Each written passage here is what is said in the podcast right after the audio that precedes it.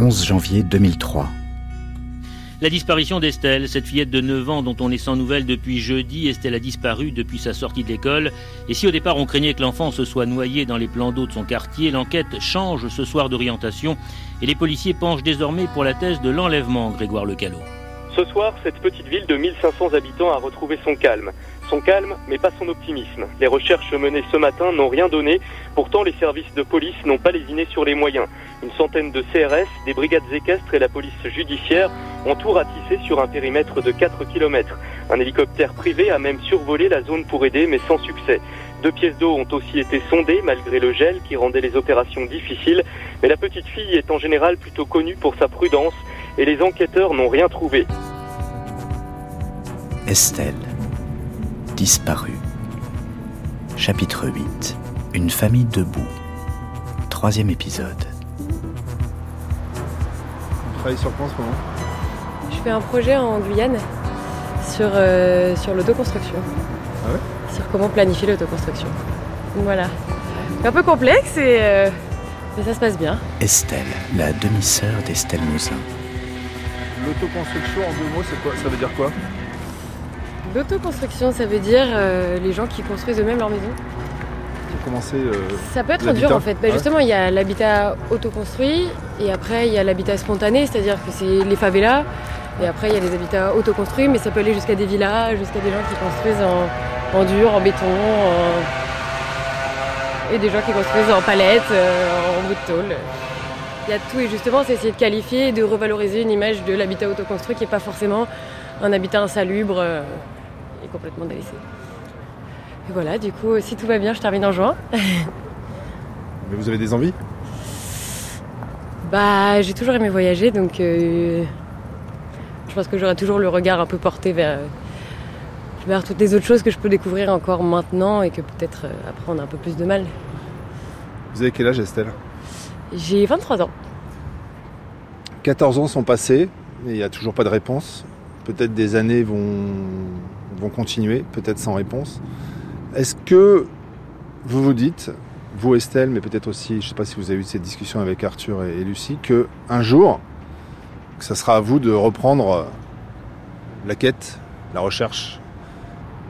Oui et non, je pense qu'il y a un moment où, quand j'étais plus jeune, j'ai eu besoin de me dire que je faisais quelque chose et alors que je pouvais rien faire, un espèce de sentiment d'impuissance où, euh, où je rêvais de pouvoir, euh, je sais pas, mais devenir euh, détective et, et aller chercher, faire ma propre enquête, traverser le monde pour aller la chercher. Je pense qu'Eric a été tellement fort et a fait les choses tellement bien Enfin, en tout cas, avec tellement d'énergie, je pense que ce serait difficile et je pense que c'est quelque chose que j'ai jamais vraiment imaginé. Enfin, c'est quelque chose que j'ai penser de se dire, bah, est-ce que j'aurais l'énergie que lui a pour mener ce combat? Je n'ai pas la réponse. Profondément, je l'ai pas et je pense que pour l'instant, la question se pose pas. Et je pense qu'il y a une autre question qui se pose et qui est celle de savoir où, où on s'arrête et est-ce qu'on peut s'arrêter. Et j'ai pas la réponse non plus. Et je pense que on est tous différents dans cette famille et je pense qu'on aura tous des points de vue différents par rapport à ça. Et pour l'instant, il y a un équilibre aussi avec la situation qu'il y a aujourd'hui et j'imagine pas les choses se rééquilibrer autrement. En tout cas, pour le moment.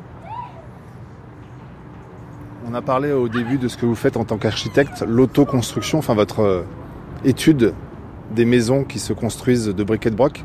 Est-ce que vous avez l'impression que dans la famille ou dans la maison Mouzin, chacun a autoconstruit des espaces qui ont cohabité les uns avec les autres?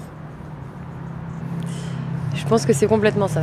Je pense que chacun a utilisé le, peu de choses qui restent à ce moment-là. Enfin, dans une situation, c'est situation, est tellement horrible, elle est tellement inimaginable. Je pense que c'est, on ne sait pas comment survivre. Il n'y a rien d'écrit, il n'y a pas de manuel. Il y a chacun trouve ses solutions à lui et, euh, parfois tombe et parfois et parfois ça marche pas et parfois on réessaye et parfois on se reconstruit. Parfois on a besoin d'une personne de la famille, parfois on a besoin de quelqu'un d'autre. Je pense que Parfois, il y a quelqu'un qui nous tend la main. Je pense que parfois aussi, on a besoin de quelqu'un qui sort complètement de ce cadre-là. Je pense qu'on s'est tous appuyés sur des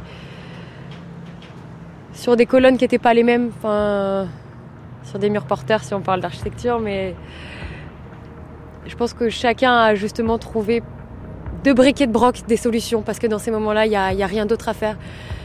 Il faut essayer de trouver un équilibre avec le peu de choses et le peu de force qui reste. Et je pense que c'est aussi pour ça que je suis tellement fière de ce qu'on est devenu aujourd'hui que. ouais, avec ce briquet de broc, on a réussi à construire une, sacrée villa. Et rester debout surtout.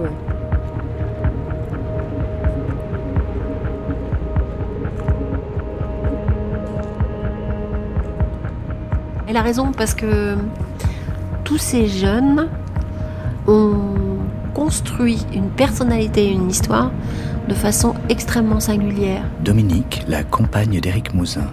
Moi aussi, je suis fière. Je suis extrêmement fière de tous ces enfants parce que ils ont tenu le choc, ils ont créé des caractères forts.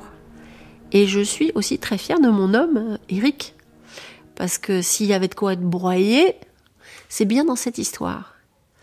Et, et, plus le temps passe, plus la profondeur de la personnalité, de l'humanisme et des liens s'étend.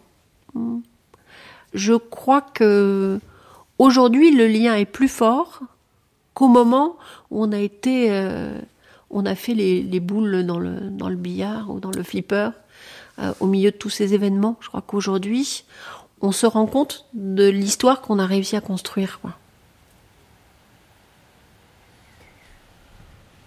Sur le papier, il y avait des choses à dire spécifiquement ou... Oui. Ouais.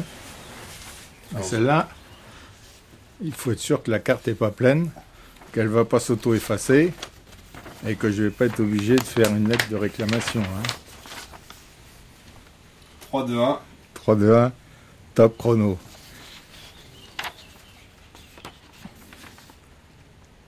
Ça pourrait s'appeler les coïncidences. Donc nous sommes lundi. Et Mathieu Ricard envoie tous les lundis la pensée de la semaine. Et donc euh, ce matin, la pensée de la semaine est arrivée. Donc euh, je vais vous la lire. Euh, je l'ai trouvée euh, parfaitement adaptée à tout ce qu'on vient de se dire. Quand nous pensons continuellement moi, moi, moi, et ne parlons que de nous-mêmes, nous réduisons considérablement la dimension du monde que nous voulons nôtre. Et les événements qui se produisent dans la sphère étroite de cet égoïsme nous affectent profondément et troublent à coup sûr notre paix intérieure. La situation est très différente quand nous nous sentons en premier lieu concernés par les autres, quand nous pensons que ces derniers sont si nombreux, que nos préoccupations personnelles en comparaison sont négligeables, si de plus notre désir est de résoudre leurs souffrances, celle-ci, loin de nous décourager, ne fait que renforcer notre courage et notre détermination, à l'inverse de l'apitoiement sur soi qui nous déprime et sape notre courage. Ce sont les enseignements du 14e Dalai Lama. Voilà, je crois que la réponse à la situation de l'enlèvement d'Estelle, je pense qu'une grande partie, elle est justement dans le rejet de s'apitoyer sur soi. C'est Estelle qui a été enlevée, c'est Estelle qui a souffert, c'est Estelle qui est morte, qui a subi euh, sans doute des choses horribles.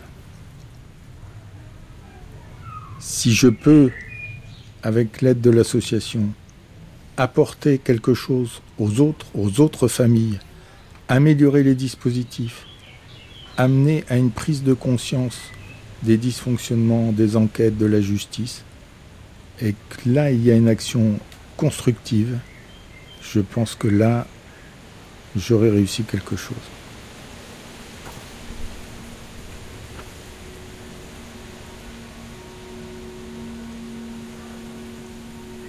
À demain pour la suite du récit proposé par Michel Pomared et Jean-Philippe Navarre Estelle disparue.